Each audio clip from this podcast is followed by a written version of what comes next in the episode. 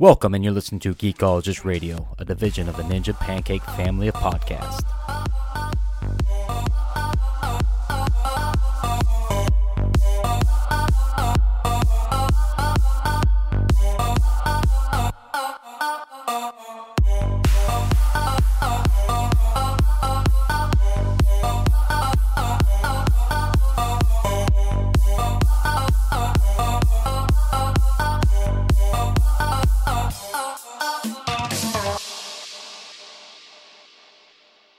Hey, it's Nick, and welcome to Geekologist Radio, where we're going to take you through our hype train at first because we're jumping right into some new music here, and then we'll take you into our queue.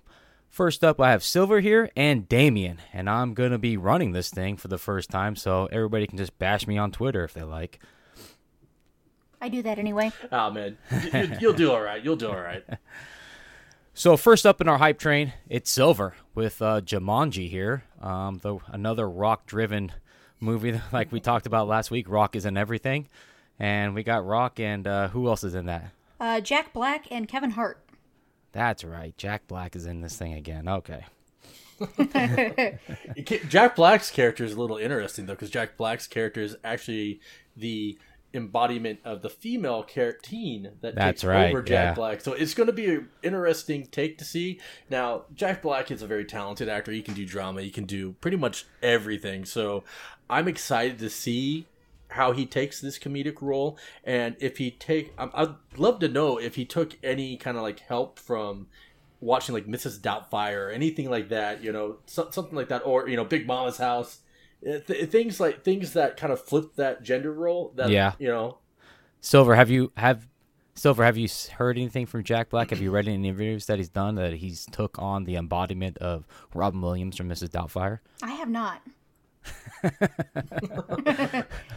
That's he's shut just, down, he's Jeremy. just Jack. yeah, Okay, well, yeah, well, he's he's Jack Black. Jack Black does Jack Black, and yeah, he's Jack but he does it well. now now that you mentioned that damien is that is that now the kids one of them's kind of like a slender geeky guy that turns into the rock correct silver yes, Yeah, yeah, yeah. and then the the bully kind of kid turns into the short stocky kevin hart right Uh, That's- yes. yeah. i i saw that part and i was like okay that works i'm happy to i'm happy to see the the nerdy guy gets the six foot whatever he is the rock the massive man he is and actually kevin hart's in really good shape but he's just five foot nothing Hey, hey, hey. sorry silver I'm not even five foot nothing. But one of the things that I loved about the preview for this thing is that when they're going in there and you see you see the scene where you hear Jack Black's character and he goes, "That is what uh, that that is one fine piece of man" or something like that. And it zooms in to Dwayne Johnson and they they go back and forth, kind of in like almost almost like it's Iron Man. You know, seeing the Iron Man suit. So that's how you see the the kids what they're you know you see their face and then them kind of giving an inner monologue of what's going on and then it zooms right back out to the rock and he's saying don't cry just don't cry because he's just like taking it all in and one thing that they do in this like i was kind of i was worried that it being based on a video game that it was going to be You too mean a- campy Do you But- mean a board game? Boy, It's a yeah, vi- well, well- be- but this is a video game. Yeah, and there's a reason for that. Um, originally, it was going to be a direct sequel, you know, about the board game. But when Robin okay. passed, uh, they decided not to change part of his legacy. So instead, they're kind of making it a, a whole new uh, story for for a new era. And I honestly think it's uh, respectful and it's going to be a lot of fun. Not that many Now of us you play said board games now you anymore. said before the show started, Silver. You said that you were looking at some of the reviews and they're very positive so far. Yeah, yeah, a lot of uh, the screenings, uh, there people are really liking it. It's getting some uh, thumbs up, which is good because honestly, without it having Robin Williams, with it being based on a video game instead of a board game, and the, the total opposite, they're sucked into the world instead of the world coming out. So I, That's I was, right. That's I was what a you little meant, nervous. Damien. Sorry about that. Yeah. Oh, that's yeah. good. I was a little nervous Nah, about I it. forgot about the beginning of that trailer there where they got sucked into the video game. Sorry, Silver. Go ahead. No, you're good. You're good. Yeah, it's like the total opposite, but I I think it's going to do well. I'm I'm glad that it's getting positive reviews because I was uh, worried about it there for a while, but I think it's got a, a good cast. Uh, uh, cast that's really good at comedy. That's for sure. Uh, I think it's. Well, I think do this great. one is more. I think this one's more of a comedy movie than the Robin Williams one, where that was kind of more of a dramatic. right. Uh, correct. Okay. Well, as soon as you see Kevin Hart on screen, you know how it's gonna be. I just laughed And- looking at him. well, the thing is, is this is is this the second or third team up for Kevin Hart and The Rock? Um, I know I know for sure the second one because Yeah, they, they- were in uh they were in that uh CIA one Central Intelligence. uh, Central Intelligence, yeah. Correct. Yeah. I'm trying to think. I can't think of another one. I think this is only the second one there. the last Kevin Hart movie I watched was uh, Will Ferrell, so I'm not. I don't know. I like Like Kevin Kevin Hart. I, I like Kevin Hart. He he. I think he's he's funny and he has Mm-hmm. to be put in the right things. Um, his last stand up comedy special that came out, that was really well done. Um, I really enjoyed it. He we all know he's a good comedian. Right. Um, I like him teamed up with people though. Uh, That's the- one of the things. I haven't seen a movie that he's just taken on himself yet that I've And- been able to say, "Hey, that's awesome." He does very good with ensemble casts. correct. The Will Ferrell one. I can't, I'm I don't, I'm not thinking the name so Get hard. Get hard. Was that more? It's been a while. Is it was that more Kevin Hart than Will Ferrell? It was. Or that was It was actually. It was a little more like Will Ferrell was kind of like the main character, but the comedy aspect and everything was more of a Kevin Hart. Um, Yeah, I actually I- really I like think that I- one, but I'm a big fan of uh, both of them. I know I didn't care for the movie. I thought it was okay, but I remember loving Kevin Hart in that movie. Mm-hmm. It's not my favorite Will Ferrell movie though. Now, see, you know, one of my it's one of my favorite Kevin Hart films, but it's also the the first time I started like recognizing Kevin Hart. It was uh, Fool's Gold. I haven't seen that one. I know what it is, but That's I haven't seen it. The one with Matthew McConaughey. Really? and, That's the uh, Matthew McConaughey movie? Yeah, that's the Matthew McConaughey one. Ma- Matthew McConaughey and uh, Kate. Uh, Kate Hudson, Hudson, 2004. yeah, I didn't even know I- that was was one of the first one. times I noticed. Yeah, he was the villain, Oh wow! and it was good. See, was that the out of shape Kevin Hart? He wasn't bulked up yet. uh, yeah, he he wasn't bulked up yet. Um, he wasn't too out of shape, but I mean, he was hiding a lot behind his suit. it's just funny to me that he is so bulked up now. I know this is off topic though, but I was watching some of his workout videos on Instagram. He is insane how he works out now. Oh yeah, uh, yeah, it's insane. he's there's. I mean, I think that last I heard that he's trying to start. He wants to get out of comedy necessarily and try to get into some actual action roles. That's hence things like that he took on, which a little more of an action flair, uh, such as the films The Ride Along One, Ride Along Two.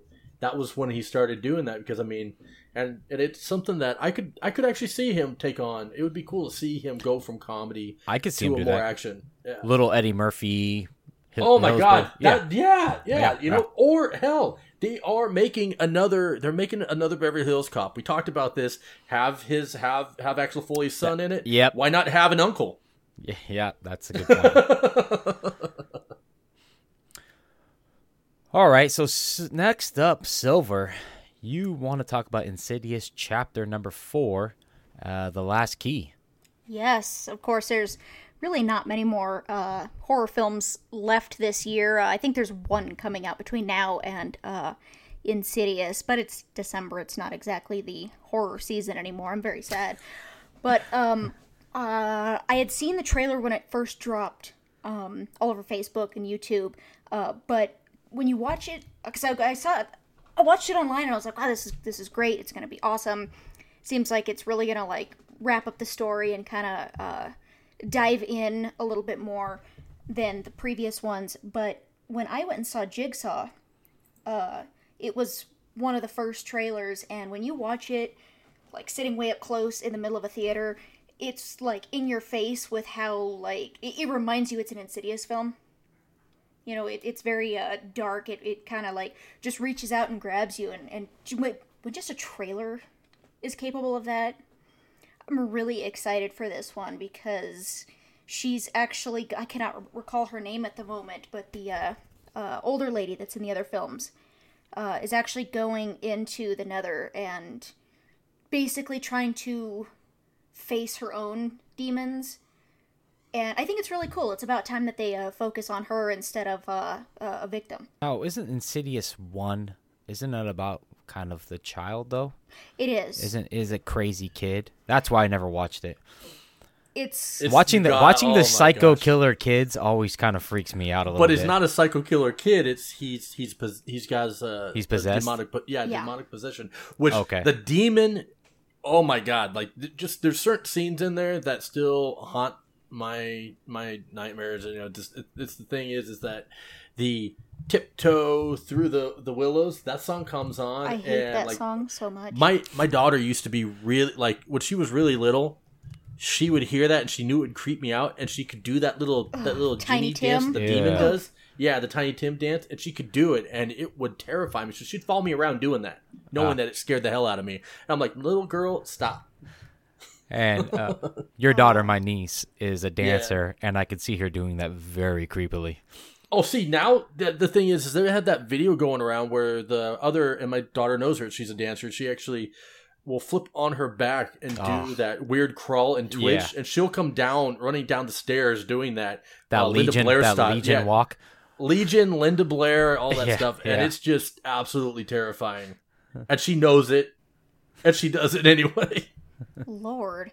But yeah, the first two they're based uh, around the family uh, with the kids. Um, the third one, now the third one does focus on the uh, lady. Her name's Elise, by the way. I had to look it up; it was bothering me. Um, but it's more of a prequel as to how she became uh, in tune with spirits and and kind of developed the uh, powers per se. Um, three is actually my favorite of the the series so far. Uh, the first one I really liked it, but it leaves a lot unanswered. Uh, second really fills that void, and then three, a lot of people were like, ah, three's not going to be necessary, but as a prequel, it actually works really well. And I enjoyed that one. Actually, I, I found that one to be the most terrifying out of all of them. Now I find horror films that continue on the series one, two, three, four, like we're talking about now. I find that sometimes to drag on a little bit and dilute the original story, and that's how I felt about uh, Saw because I really liked take the first back. two. Well, I'm I'm I know you've seen Jigsaw. That's why I'm bringing it up. Is that the original Saw? I really really enjoy. It's one of my favorites horror slash suspense you know movies, and I enjoyed number two. But then number three, and number four came out, and I seen them, but they just kind of diluted the series for me. You have to watch all the way through. Um, I I'm sure I've said this before. Episode seven, or um, Saw seven, uh, is kind of not great. Uh, mostly because it was that 2010 uh, 3D movie craze, kind of like when my my Bloody Valentine and a bunch of others came out. Great movie, but Yeah. you know mediocre uh, effects sometimes. And that was the problem was they did the effects for 3D theaters. So when you're at home watching it on Netflix or DVD, the blood is like really pinkish and really bright, and it's just it's not quite. It's like eh. The very very end ties the whole series together, and that's why when And, uh, Jigsaw was announced, and Saw seven. yeah Okay. the the final chapter, and then when once Jigsaw was announced, a lot of people were like, "Well, wait a minute," and it it really just It makes sense. jumps back up for me anyway. It jumps back up to uh, the level of the first three films, and Insidious is one of those like instead of dropping off after the first, it climbs. Um, I feel the same way about The Conjuring. The Conjuring Two is like I I thought the first one was amazing, but the second one blew me away, and uh, I'm excited about uh, The Conjuring Three coming out next year as well. Awesome. Uh, the Con- the Conjuring series movies are my family's all time favorite. Following, I mean, because it's they're all it's all based on uh, true stories of True of the stories, family, yeah. that the Yeah. families that's gone through it, and yeah, it, the series, the fact that they created the Conjuring universe, and then you know the Conjuring, the new Conjuring one is is the Nun, and they're going back and finding that, and we meet what the Nun is based off of in the most recent one, which was uh, which was the most recent Annabelle. I film. need to see that. I'm dying to see it. Oh, it's so good. I'm a little Uh, broke but- thanks to the holidays. Silver, you should get a, uh, with my 13 year old son and watch all these because this is right up his alley. All right. He loves the Insidious films. He loves the Conjur- uh, Conjuring. He loves all that stuff. I'm game. I watch uh, at least one horror film a day. I watched three just yesterday. That's typical. That's that's like typical in our house. So, Silver, something else that you're excited about is something we brought up um, probably a month ago Sabrina the Teenage Witch, but it's moving to Netflix now. Man, tonight is the silver hour, and I'm loving it. Uh, I was just gonna say, you might think that you haven't been on in a while or something. you know, it's might only think been like it's what just been three Nick and I. weeks. Like, I'm starting to think you guys. We guys missed you, me. Silver. We missed you. There we go. Uh, yeah, I was actually really excited. Um, when we mentioned it before, we were all a little hesitant about uh, the CW, even though Riverdale is so um, successful. But uh, when I got the news today that it was moving to Netflix, I like did a figurative jump for joy because we all know how dark and gray Netflix can be, Stranger Things and uh, uh, whatnot. So this really excited me, and I actually found out through the same article uh, Nick and I were discussing earlier that it's based on uh, graphic novels, and it's Correct, set in the Archie universe. I thought that was interesting because I grew up on uh, eh, the cartoon a little bit. It wasn't that great, but the uh, uh, show with Melissa Joan Hart.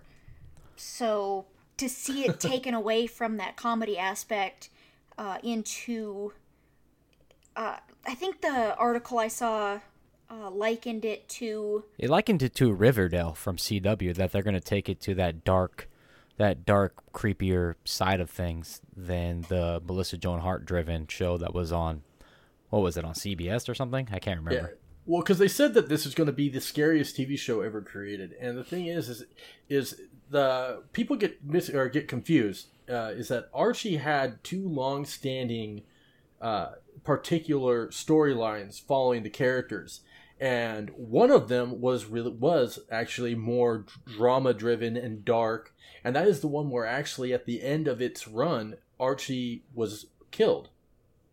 Yeah. And and that one that is the one that Sabrina comes from. She comes from that particular universe. Correct. Yeah. And and so that's what they're drawing from in those graphic those graphic novels. And see I remember getting mixed up with that because my uh, barber that I used to go to when I lived in Oregon, he had both comics sitting next to each other for you to read, and I would get confused as a as a kid reading that stuff.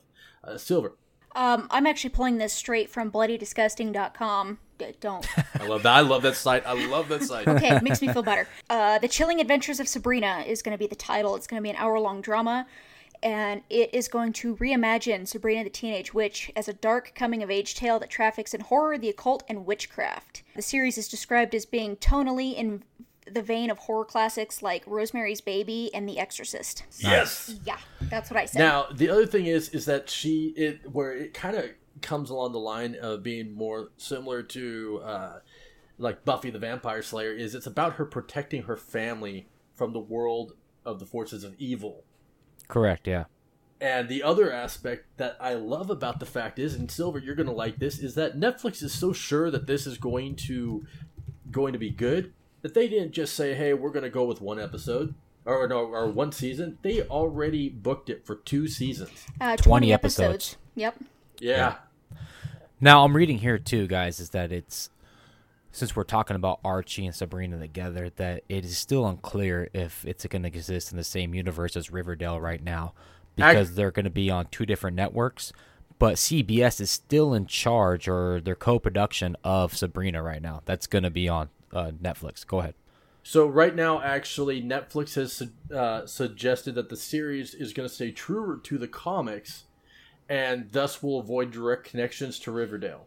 Gotcha. Okay. Yeah, I actually just looked it up because, like, like I said, I was unaware that it was a, a a comic book, and yeah, it is set in the Archie universe, and it looks like it's a nice, um, bright and spunky kind of uh deal, just like the show, which means we should see uh similar characters like uh, uh Zelda and Hilda and you know whoever else. So um, I think it's interesting that they're giving it a dark turn. I think it's going to work out really well. So do I, because I mean, Netflix. That's the one thing we know. Netflix. Netflix does well. We got you know they invest well in dark. Right, and they do it very well. Yeah, Yes, speak- they do. Speaking of that, the series of Dark coming out, that's on Netflix, is getting a lot of good reviews right now. So, side note, if you're if you haven't started watching Dark, start watching Dark. It looks really good. I haven't started watching yet, but I'm going to. Now, off Would the that su- be in your queue? that's in my queue, yeah, It's now my in my Netflix queue. I didn't realize it was already out. but the holidays and everything, I'm kind of behind on uh, TV watching, and there's so many good things out right now. I'm I grew up Silver watching Sabrina after school, Sabrina the Teenage Witch. I liked it. It was you know it was an after school thing. Um, I'm I'm actually excited for it to go into a darker, creepier way. And as I mentioned before, I think like a month ago, they should still definitely episode one kill off Melissa Joan Hart, and that would drag me right into it. That would be awesome.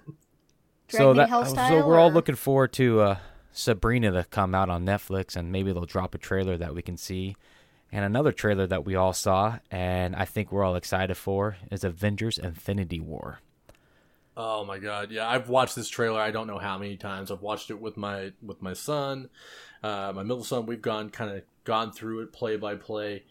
Now, I mean, there's there's some things that might spoil some films that are coming out, but if there's one thing that I'm not concerned about, is that I'm not concerned about them giving away too much. Mainly because Marvel pulled such a you know pulled the wool over you know just did such a you know, 180 I think that's the right term for it with Thor where they put things right out in front of you but still haven't then when you see the actual when you see the film you're like oh my god that was not what I thought happened. What is going on? And they blow your mind. So that's something that they they're very good with their the way that they put their trailers together. And so that's what I'm thinking is going to be happening with this. We might think we're seeing something, and then when it actually goes to film, CG or other things could be completely different. Yeah, they're they're they they're really good at playing Doc Holliday. You know, they're they're it's your Huckleberry. that is a great reference. It's your Huckleberry. You know, he has you see him with his gun in his hand, but he has the gun behind him. And then I watched Thor, uh, Ragnarok, and I was like, whoa, I really didn't expect this at all. And we spoke about how well that movie played and how timely based it was for each character because there was a lot of characters into this. Now, in Avengers Infinity War, if you just go through how much, how large this cast is, this is probably the largest ensemble that we've seen in the MCU. This is the largest ensemble we've seen in the MCU. Now, probably the Guardians of the Galaxy characters, probably they are just in for a minute or so. I, I am seeing them not being too large. Maybe they come in at the end. And we also see that in the trailer that half of our heroes are in one place and the other half are in another place. So maybe that plays well where they're kind of going back and forth. But with such a large ensemble cast, are you guys worried about it being too diluted or, you know, too clogged? You know, I, I first I think I would I worry about that, but then I start realizing how well they have done with the Avengers films. And even though you have so many characters and when you actually get the amount of time that each character has on screen you're like oh man that doesn't seem like a lot. But when you're watching it it feels the way that they do the cinematography and everything it feels like it all like you're seeing all the characters all the time. Maybe like a two hour long movie you might only get iron man for nine minutes. Yeah i mean I honestly mean, you you might honestly you know, you might you might only see Captain America for 11 minutes. Do we have a um, length on this film yet? I I I just looked before we got on it. I didn't see it yet. So this could be pushing two and a half or longer. I would think three, probably, yeah. or closer to the three mark. And we know I, that people. I, I agree with you. Yeah, I think two and a half hour movie, kind of like the Last Jedi coming out. I think that's kind of what we're looking at with this large of a cast, and now that we're bringing Thanos into it, and actually Thanos is on screen choke slamming heroes left and right. Um, I think that the, you definitely have to uh, definitely have to lengthen this movie to tell the story. And we see in the trailer Thanos right now has three Infinity Stones.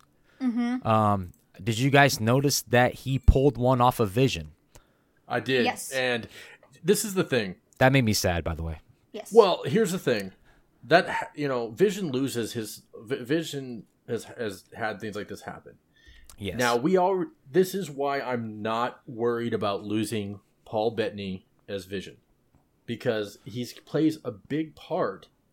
In, and this kind of ruins it in a way for me though, because he plays a big part in the mysticism that is supposed to, you know, kind of reality and stuff that's taken over the Marvel Cinematic Universe that will lead into Phase Four, which is uh, where Doctor Strange takes over as the leader. Yes. Because also they've already announced plans for introducing the twins. The twins being the children of Vision and Scarlet Witch. So with that storyline already out there flowing around, you know that even if he gets killed off in the first part, eventually somehow he's coming back because he's got to make some babies. He'll You can't definitely make come babies back if then. Yeah, That's a that's a Oh, really Jesus. good point. That's a really good point. So we see we do know how he got one of the Infinity Stones because we see it in the trailer. The other two is still kind of a mystery. We don't know how he got the other two yet. Correct? Yeah, well, I mean, we have a theory because here's the thing: we know what the we know. uh Silver, you might want to close your ears for this one.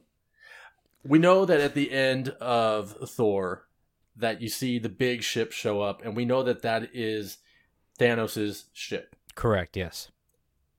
In this trailer, we see two things. We know that uh, the Hulk dropped from the sky. We don't know if that's from space. We don't know what that is. Well, we Okay. know he's in space. He's with everybody else.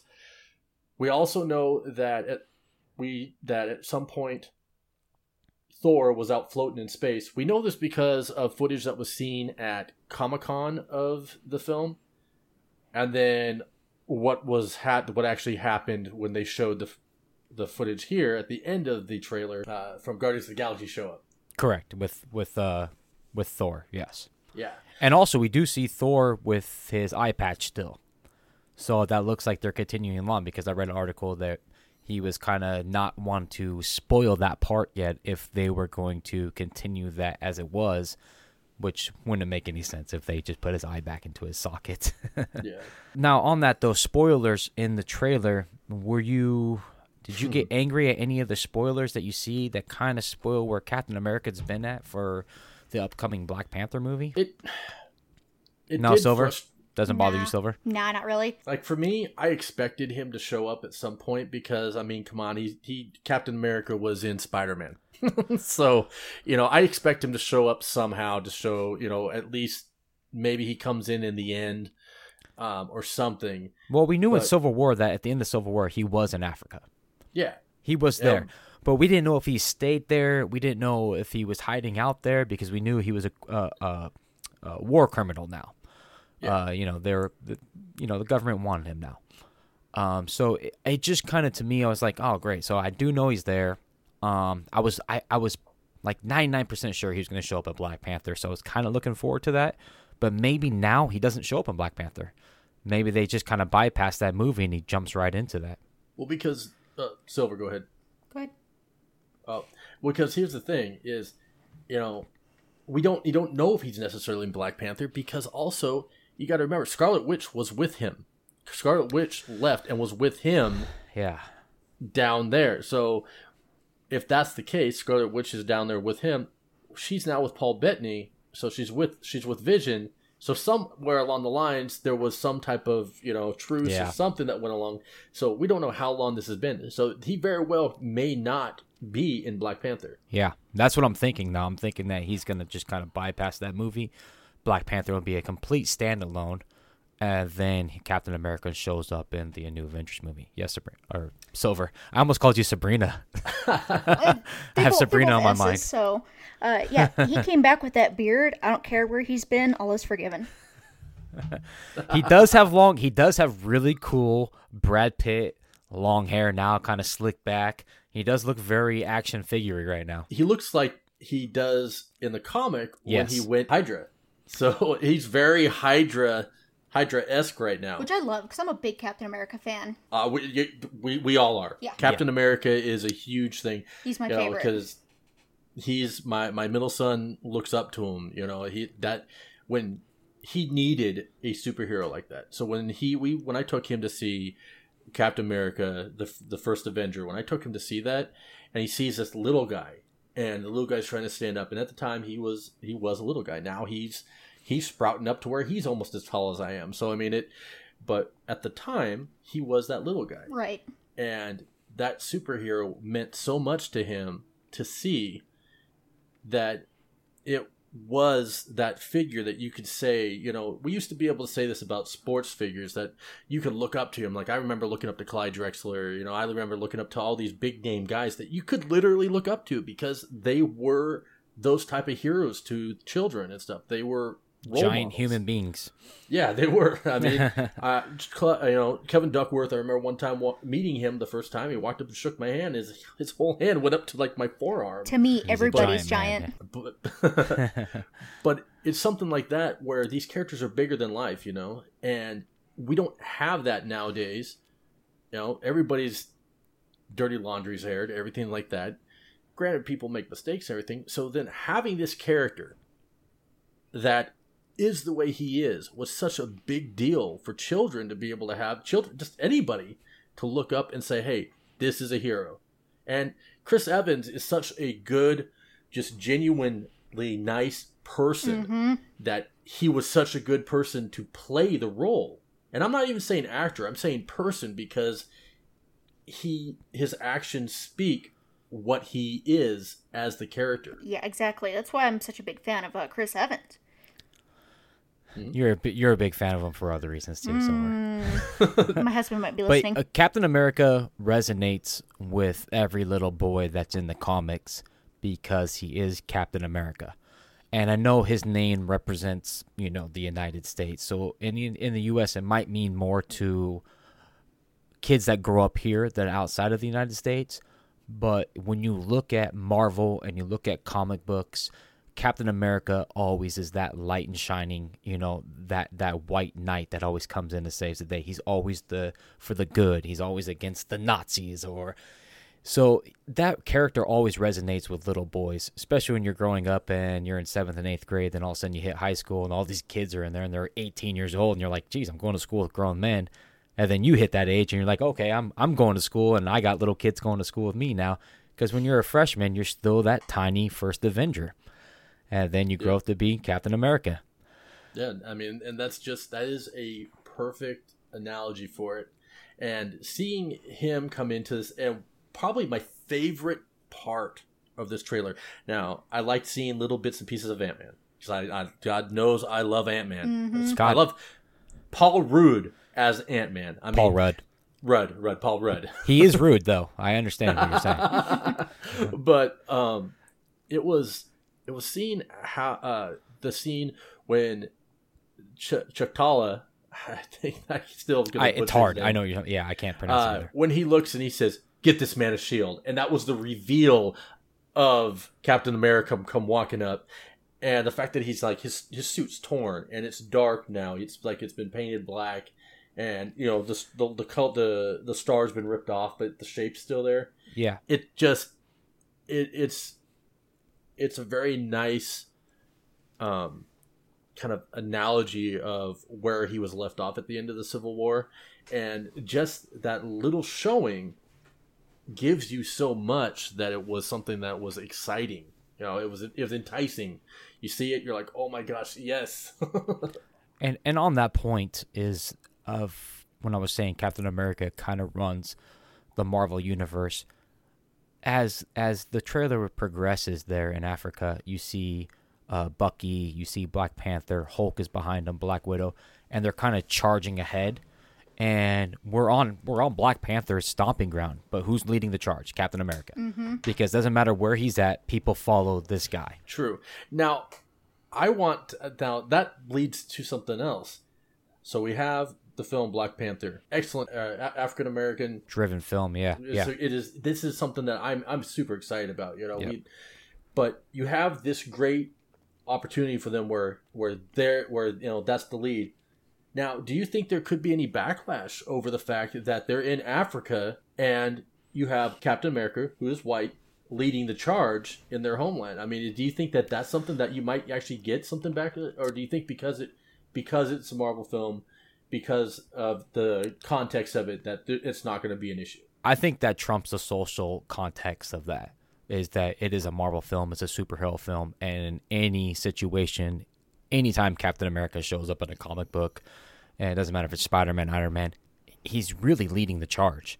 You know, everybody and, follows Captain America. Yeah. And you know the thing is, is that's not just always been Captain. You know, it's always it's been the moniker of Captain America because That's correct, yeah. because it's been the same thing. Because jumping back on that, we know that we know that Falcon has taken up has taken up and been Captain America, and at that time he led the charge. So has it's- Bucky. It's the and so is Bucky. Yes. Yep.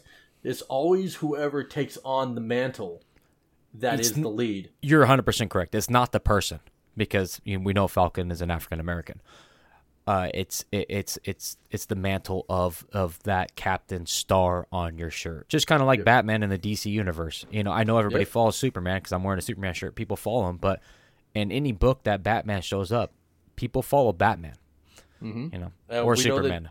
We know that when Batman disappeared for a while, it was Dick Grayson that took up the mantle of Batman because you know Batman needed to be there. He yeah, he's Nightwing, yeah, he's this, but you know what? He knew that Batman needed to be around. Yep. yep. Now, talking about the MCU and Marvel, there's another thing that Agents of S.H.I.E.L.D.'s big reveal here. I do not know anything about this, Damien. Uh, So this is I did not, you know, I was I saw the whole Disney Hannah Montana thing going on. I never understood it really. You know, my Hannah daughter Montana, was way, Hannah Montana, way too, Hannah Montana. yeah. But what's been interesting though is that there was a TV show that it's, it's actually it's no longer you know being produced. It's it's all reruns. My daughter actually will put it on when she ever she's got free time. She just has it on. It's her white noise. She watches it. She knows every line verbatim of this series, and I'm talking about Liv and Maddie. And this is a Dove Cameron led uh, series. She plays both Liv and Maddie, twin sisters. What is interesting about it is is that one of the sisters is an actress and and uh, musician, and she portrays a lot of the stuff that's kind of been going on in the Marvel Cinematic Universe, and not just cinematic universe, but also in the comics, where gender swapping stuff's been going on. Like I remember in an episode of this show, she takes on the role, and there's a reason why I'm talking about Dove Cameron here, is that she takes on uh, this comic book hero I remember gets that put one. into a movie, and this is uh, Tristan Lycan, and who happens to be a space werewolf. And they talk about this. The brother gets all excited that his sister's going to be Tristan Lycan, and so it goes into talking about all this stuff, and that well, oh my god, they're going to do a gender swap and all that stuff, and they talk about it, and it's kind of uh, it was cool because this all happened. This is how Disney works. Disney is smart, smart business. They did this introducing that type of option of things happening to a young audience. The young audience was ones who was watching Liv and Maddie. People like my daughter. My daughter lives and ble- breathes Liv and Maddie and and other stuff that Dove Cameron's in. Dove Cameron is also in uh, The both Descendants. Mm-hmm. Descendants films. Descendants 1 and Descendants 2. Can you tell I'm a Disney Channel fan? Uh, so, same here. It's I don't in our have household. kids, it's always on. I just I like know. it.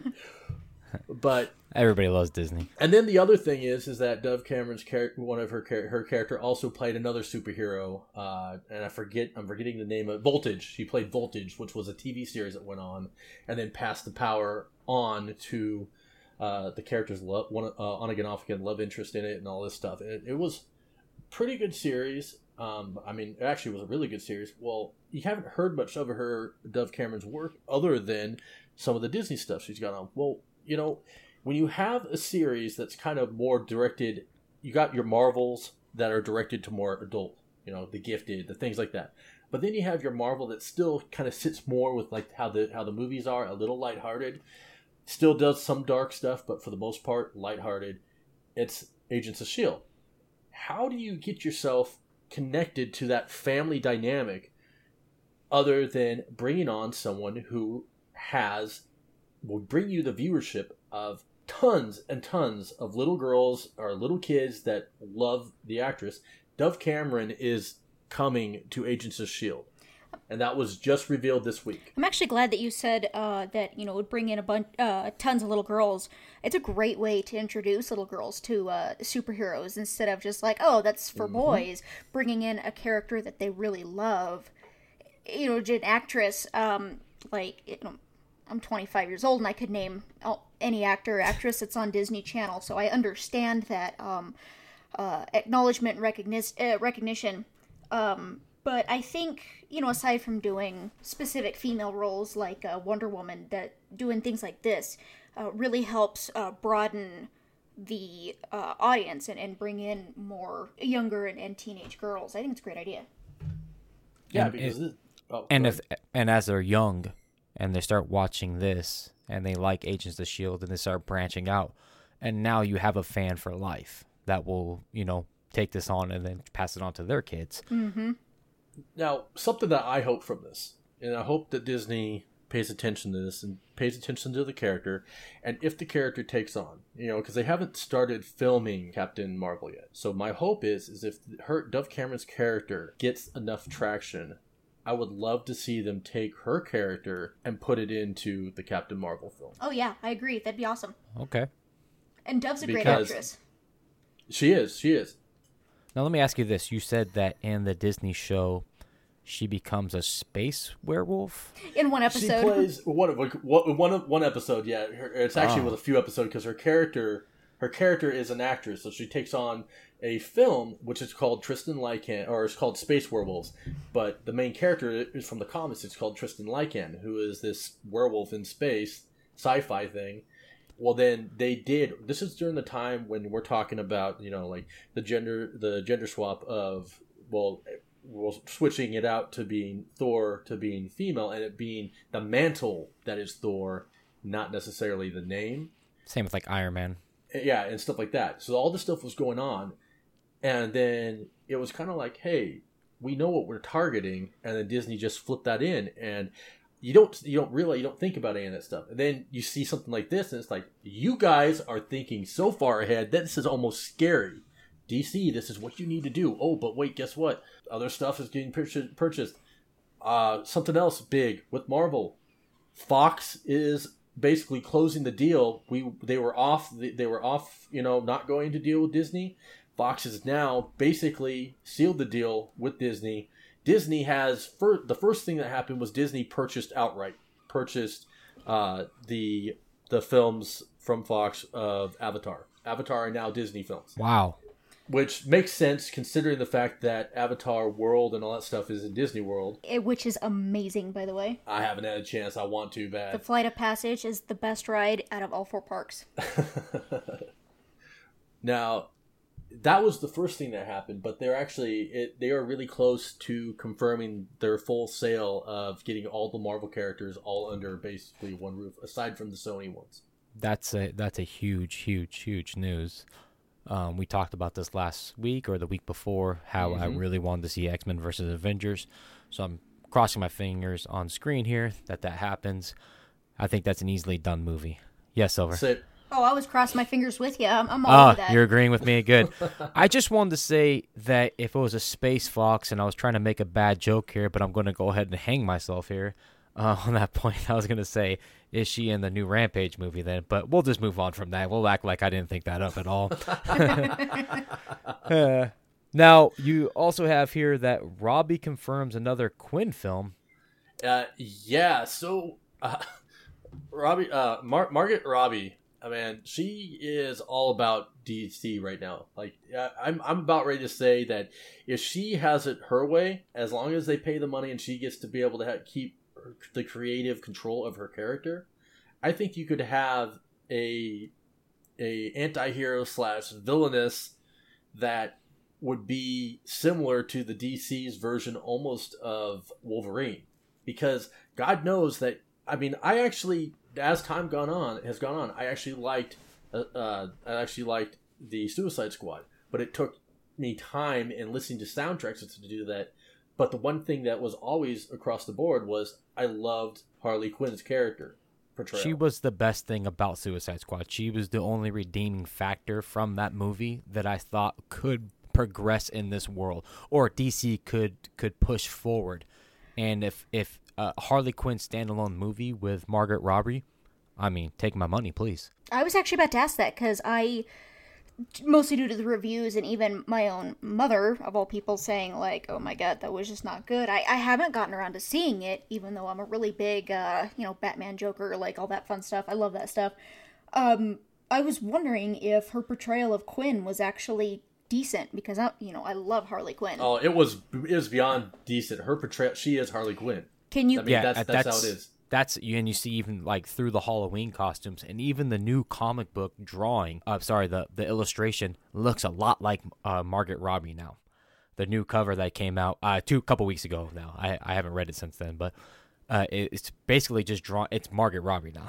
That's that. Uh, that's how it's drawn. Uh, compare her to um, Quinn from the Arkham games. That's two different things, though, for me, though, because okay. Quinn from the Arkham games is the best. Uh, I, am a big Robin fan, so I love Robin in, in those games. That's my number one. Uh, but she, the the video games, uh, the way they portrayed her was was perfect too for me. This is a film that she's been developing herself, so she's going to be writing and directing this.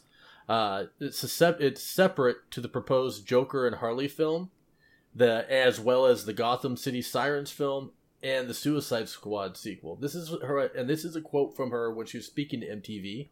Uh, she says, "It's hard to talk about because this stuff is under lock and key, but I've been working on a separate spin-off for Har- Harley or of the Harley thing for a while now. It's a totally separate one." There's a lot going on right now, and honestly, I don't think anyone knows what's going to be the next thing to happen but I think everyone is keen to get Harley back on screen. So everyone is working on lots of different versions of what that could be. Okay. There, yeah. So so the Joker Harley Quinn um, standalone movie was the first thing talked about. Mm-hmm. Mm-hmm. I didn't care for, I didn't. I, I didn't care for Joker and Suicide Squad. I, it was okay. I, I'm not gonna bash them too hard, and and it's hard from the Nolan films, you know, to mm-hmm. portray that role again. It's kind of stuck in my head and maybe a lot of people's heads. But I think it could be done. Yeah. Go ahead. Now, she also goes on to say, I want to see Harley with other women. I kept saying when we were shooting Suicide Squad, she needs her girlfriend. She needs other girls around her because she loves that. And you see it in the comics. I mean, you always see her teaming up with like Poison Ivy and stuff. Poison Ivy, so, yeah. Uh, she loves meeting people, any people, but she needs a little girl gang that makes me excited because you know the thing is is that I mean that sounds a little wrong to be saying that makes me excited, but the thing is is that it's it goes along with the thing that we keep saying about earlier. We talking about you know seeing how Cameron or Dove Cameron coming in, stuff that you know, little girls look up to, Captain Captain Marvel, you know Wonder Woman, all this stuff. You know what? Yeah, Margaret Robbie's uh, Harley Quinn is crazy as hell, but she also in that crazy can be something because she's strong and a leader a lot of the time you you could technically say that she is something that a little girl could look up to you really can't complain about anything that gets uh, young girls into uh, any form of marvel or dc uh, universes because there's just so eh, there's something for everybody and it's just both sides have uh, a lot of uh, you know, like a really good role model aspect. It doesn't really matter who you're a fan of. You know, I'm a Batman fan. I'm not a you know vigilante or anything, but I, have adored Batman since I was two. You're not a detective. It, you know what? Sometimes, but no, I wish. uh, yeah, like I've been a Batman fan since I was like two, and that's what got me into comics and everything uh, as I got older. Now DC needs to grab onto anything that was shining light, like Wonder Woman, and Margaret Robbie's portrayal of Harley Quinn in Suicide Squad. They need to grab onto those those characters and push them forward and bury the trash. As I like to say. uh, now, talking about DC, we also have something that I think all three of us are extremely excited about, and that is the announcement of the or the trailer that came out, and the announcement is the Batman anime, basically Ninja Batman. Now the it, first the first thing I want to say on this is that rewatching the trailer again and two trailers had dropped because I watched them back to back and they're two different trailers, a lot of the same footage. Um, was that Joker was going hand to hand combat with Batman. Now that's not something we've really seen before. And they were on top of a rooftop and it was just an old fashioned samurai sword battle that was amazing. I'm so happy this is happening. I'm so happy that Joker can just hand to hand combat with somebody. Uh, I love Joker, so this this is this is really exciting me. Yeah, the art style in this is very very gritty. I really really like it. Now, Silver, you noticed something on this in particular about the art style, and I didn't see it. I it was like on the tip of my tongue, but I didn't like I couldn't register what exactly it was, and then you just shouted it out, and that was uh, the animation style reminds me a lot of Attack on Titan, but more three dimensional, which is not a bad thing. No, no, you can see that the that they used you know they used animate they used a blending of cell animation along with computer you know computer you could see the uh, computer yeah. Attack on Titan Yeah. does the same thing. they do when the titans come in and they do that kind of matrix spin around stuff Mhm. and yeah it's so yeah I, I do concur did we look to see if this is done by the same artist Um, you know what? It mentioned the trailer mentioned these uh, artists from uh, JoJo's Bizarre Adventure. It mentioned uh, the music is by the guy that does JoJo and Psycho Pass. Um, let me look. Yeah, and this trailer too. We and it's a it was only like a three minute trailer, the first one, but we do get to see a large uh, ensemble cast that is in the Batman universe. We see we see Harley Quinn, we see Joker, we see uh, Catwoman, and then there's a scene where Batman is sitting down in a little tea house and he's he's drinking some tea, and behind him I see Nightwing, I see Red Hood, and I see Robin. you also see in front of him you see uh you see alfred That's what right. What's Yeah. crazy about Alfred is that even though he's got his little he's he's got his his hair pulled back, Alfred resembles extremely closely to the '90s Batman series Alfred. which yeah, I series, just yeah. when I saw that, I was like, that is awesome. It's an awesome throwback. Go ahead, Silver. Uh, so the only person that is um, listed so far for uh, the animation department is let me scroll back up to his name. Uh, Takashi Okazaki. Um, he is a writer and director for Afro Samurai and Basilisk. Um, the only other things that he's done animation for, uh, character design for, is a video game that I'm not familiar with called uh, Furi. But uh, yeah, no, that he's the only one listed so far. I see in character design, uh, I cannot pronounce that name, but from Afro Samurai, and you can kind of see that a little bit too, with the hair um, on Joker, kind of the way it flows with the wind and everything like that. You kind of caught that a little bit, and I'm a, I love Afro Samurai series. It's anime, it's Batman, it's my two favorite things rolled into one. It, it, it can't lose. It is Ninja Batman. It is an anime series that I think we're all going to be looking really, really for. Damien, did you want to add anything else to that? No, I'm. I know, thought you were looking me- something up there, so No, no, no. For me, anime has always been hit hit and miss with me. I've as I've gotten older, I've started to like it more. When I was younger, I had certain ones I liked. Now, uh, like I, I always liked when I was little. Voltron was a big deal to me. I loved Voltron. You are so old. I also, I also, I also really enjoyed uh, Ninja Scrolls. Ninja Scrolls was a huge thing with, and so it's been, but it was kind of hit hit and miss with all with all my the different different ones I watched. But this is something I can definitely get behind. I Oh, yeah. really like it, and it involves characters that I know and like, and you know it's I think It's that's some of the that stuff that wait. you look into is that anime growing up for me wasn't big in my household. I kind of discovered it on my own. And how I how I really got into it was actually Afro Samurai. And I think that was just because it was the the uh the advertising behind it and it was on just basic cable was easy for me to access. So maybe that's why I, I dug into it. And then after that, you know, I started watching like Ghost in Shell, which is, you know, a famous, but I really enjoyed that. And then I kind of branched off from there into Bebop Cowboy and stuff like that. You know, those are pretty famous anime shows though. Uh, then one of the other ones uh, that I didn't, I was gonna say was uh, Robotech. Robotech was a big thing, but I didn't find Robotech. Robotech was an older anime, and I didn't find Robotech until after watching one of my favorite favorite animated series, which was Exo Squad. And Exo Squad was one of those darker, super super dark, uh, uh, you know, nineties, uh, two thousand, or yeah, it was late nineties Early 2000s. anime e- early no it wasn't even early 2000s late 90s late 90s uh animated tv shows. And it was it dealt with uh, it was a science fiction war and it was just crazy craziness but i can talk i can talk exo squad for days. I love that used to collect it but it introduced me to robotech because they blended the worlds together. So then i went back and found robotech and then i got into the robotech uh, tabletop game actually Awesome. Uh, on the subject of anime, I uh, haven't really watched any series lately because I've been so uh, busy with uh, you know, hospitals and doctors and school and everything. But I do start my winter break um, next week, and then I'm off until like the middle of January. So I'm planning on going through some of the uh, fall series that are currently airing on Funimation and Crunchyroll. So I will be discussing some of those uh, in future episodes, uh, probably leading up to, uh, if not after Christmas. Awesome. Now we know that DC has some problems with the live action movies. We know they're trying to work these things out. A lot of directors have come come out uh, for the standalone movies, Aquaman, Flash.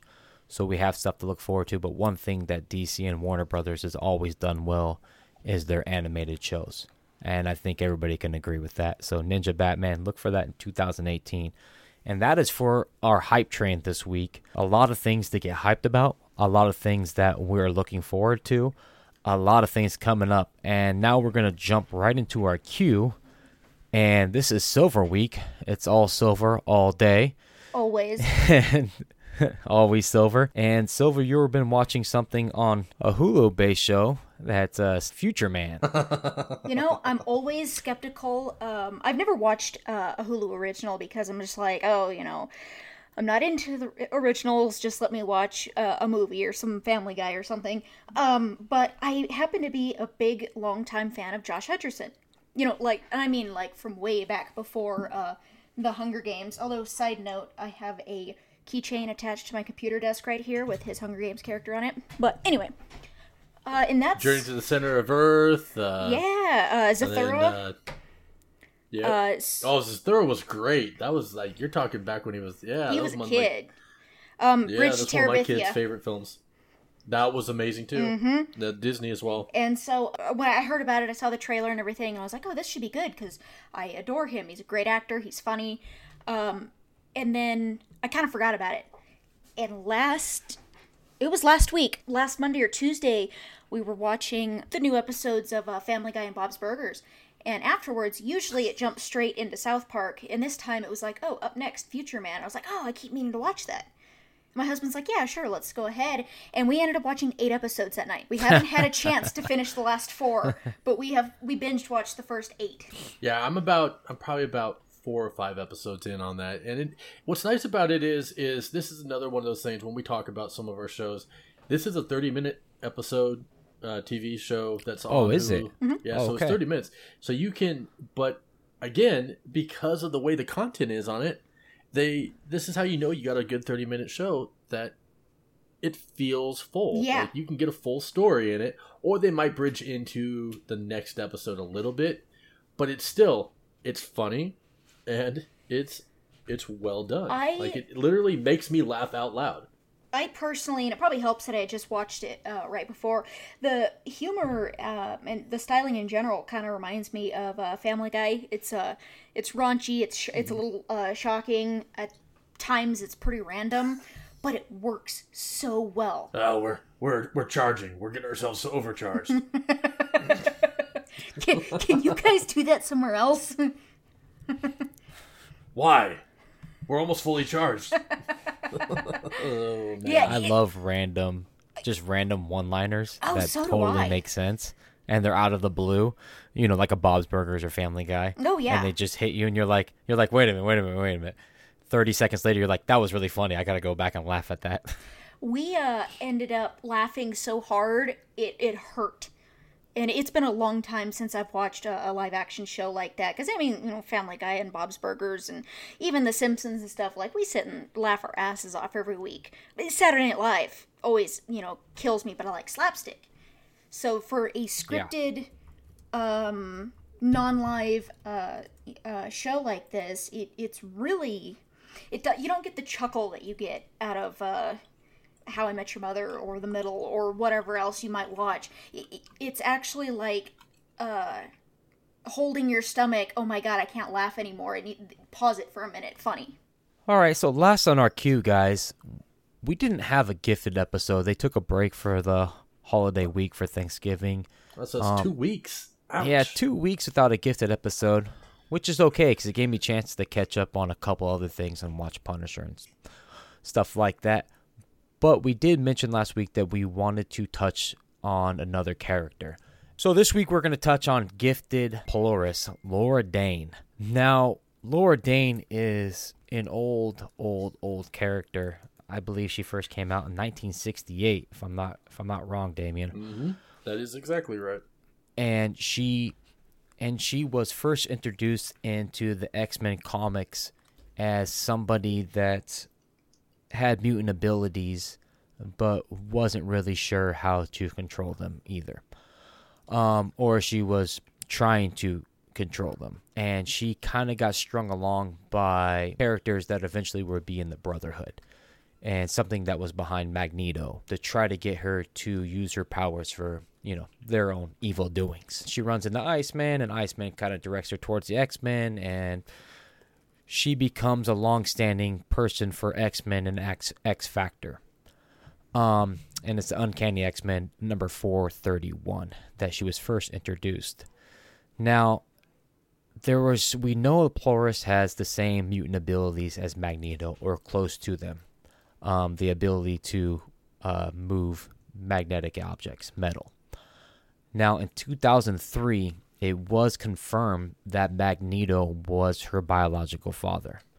Did that surprise you at all, Damien? Not really, because we know, it, you know, they mention it. This is one of the things they stay true to the comics on is that in the newer, you know, Michael Fassbender, I did not mess up on his name, Magneto. he uh, he's known as kind of being a playboy. And, Correct. Yeah. And the thing is, is that he he honestly is because I mean, uh, Quicksilver and Scarlet Witch are his children. And and where are they born? Not in the United States. No. so it's like he's got he's got his children all all over the place, and it depends which continuity you also say because the one in the one in the Marvel Cinematic Universe or the X Men Cinematic Universe is uh you know a little, little different there because they're born he's born in suburb of America. Now, one of the things about this though is is that this kind of ties in more though. It it, it they they utilize this because we've been trying to pinpoint where exactly this takes place. What Earth does this take place? Does this follow the comics and it, or or the or their cinematic X Men universe? It does follow the cinematic X Men universe in a little bit of ways because Lorna, uh, her original like original love interest was kind of started off as Iceman, which got her to go to the I'm going to follow the good guys. Yep. But then very quickly, and it became, you know, the father, you know, they actually had children everything together, was Cyclops' little brother, Havoc. Yes. Now, what's crazy about this is I started thinking about this because if you remember Havoc, Havoc was always drawn with like, you know, Cyclops was was fit but slender. Havoc was always this huge chested, like kind of uh, barrel chested guy, barrel ch- barrel chested, blonde, uh, kind of looking quasi surfer looking dude. Uh, uh, Lorna, she actually looked very similar, some uh, very similar, even in, in art style to Rogue, and so much so that when the in the '90s toy line, they actually when they first released her very first action figure, Havoc was his own his own design, but Lorna uh, Polaris, she was just a uh, rogue repaint. I and just in a green I, and just into a green costume. Wow. Yeah, green hair and all that stuff. Yep. But um, the the what's interesting about this, so we know that in the cinematic universe that they flip flop things, and that Havoc is the older brother, and Havoc died in Apocalypse. So Havoc being the older brother died in Apocalypse. Fast forward to now time, you know, that can't be her her love interest. Her love interest is Eclipse, which creates which, but the characters. Um, one thing that's interesting about Eclipse is is that the gifted blends original characters with long-standing characters. Yes. Now, Eclipse is a unique character to the series. He was created for the series. However, it has uh, we will go into more detail on his character next week. This one's about Polaris. Uh, Polaris's connection to Magneto and to the Brotherhood, and the Brotherhood being mentioned. I am curious if it will be flat out said that that's her father, because the thing is, is that the director of that that's of the of most of the episodes has stated that the director and one of the writers uh not not Bryan Singer hasn't said this but the director and the writers have both come out and said that Polaris is in fact in this universe Magneto's daughter. I just want to go back and say that X-Men Uncanny X-Men 431 is where they introduced Magneto as being her biological father. She was actually originally in X Men 49. 1968, there's no way it was 431. So I just want to restate that before having errors and omissions there. but what was interesting about that is at one point they said that she had come, you know, Magneto. It was basically told that Magneto was was her father, and that was kind of the way that he. But then later on, Iceman, how he got her to how he got her to fight Magneto, was that he told her, you know, that she was her parents died in a car accident. A plane. Well, in a, in a plane, in a plane accident, sorry. And what later on you find out when it was revealed is that Magneto actually had her memory wiped so that she would not yeah. rem- no, remember the incidences that happened. There was an accident, but Magneto survived. Her mother perished and that he so he did it to actually protect her and that's where it fast forwards to you know 2000 you know when it when it's actually yeah at first she doesn't want to fight her father when she finds out that magneto's her father she she can't go up against him but later on that does change when she finds the truth out um, Polaris also was part of the X-Men for a small part but like we said she had a love interest with Havoc um, also engaged to Havoc. There's a whole storyline where Havoc leaves her at the altar. Um, so she was a long-standing X Factor and a leader of the X Factor in, in the in the books. So Polaris has been around since 1968.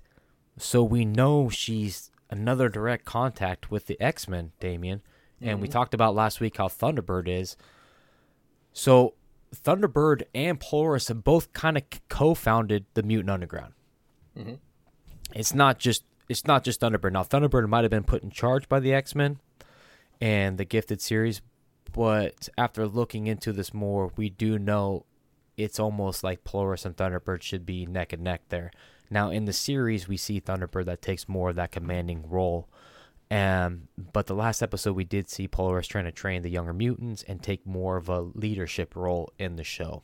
Which is interesting, knowing this more about the character. This is one of the things that we're kind of you know because we've been all along we've been trying just to like judge the show and try to figure out who things are, and that's when we kind of decided, you know what, let's go let's go Westworld deep on this. Let's go in and, and, and let's start let's start picking on oh, picking characters each week, and and telling you a little bit about them.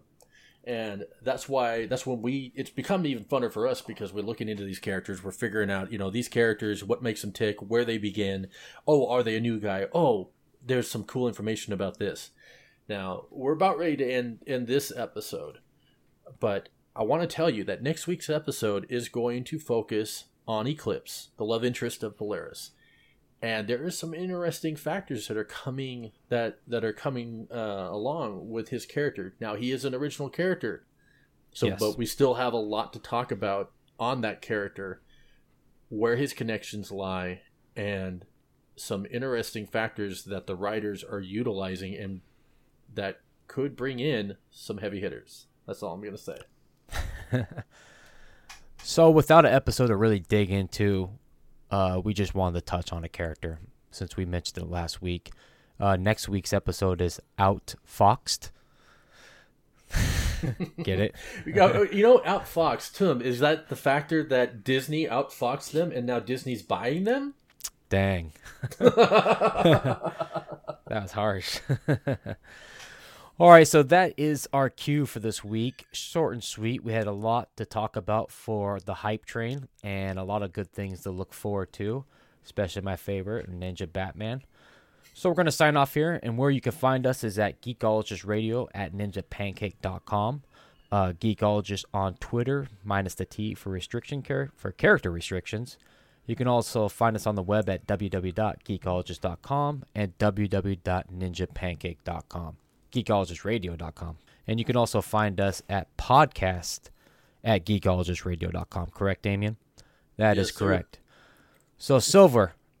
Silver is biting her dog right now. Silver, can we find you at mypuppy.com or where can we find you at? Close enough. Uh, sorry, I have a little bit of help this evening. Uh, he knows I have pie. Uh, you can find me on Twitter at SilverSoulX10 or Silver Gaming USA. which is a great website. I've read a lot of your articles. It's coming along really, really well. Thank you. And Damien, where can we find you? You can find me on Twitter at Mr. Damien Nash, all one word. Also, you can find me working on. oh, So we get, we're on vacation for a little bit, so jumping right back into it on the Facebook page, putting out articles, anything that we we follow that we like, we post up, and then we give our own thoughts along with the article from the original authors. And uh, you can find that at Geek, Geekologist Radio on Facebook. And please join up, mention, jump in, everything and eventually that'll be places where we will start posting up contests and things like that that we have going on. Some giveaways and stuff. Awesome. And you can find me at NickMPDX on Twitter, all one word. And that is it.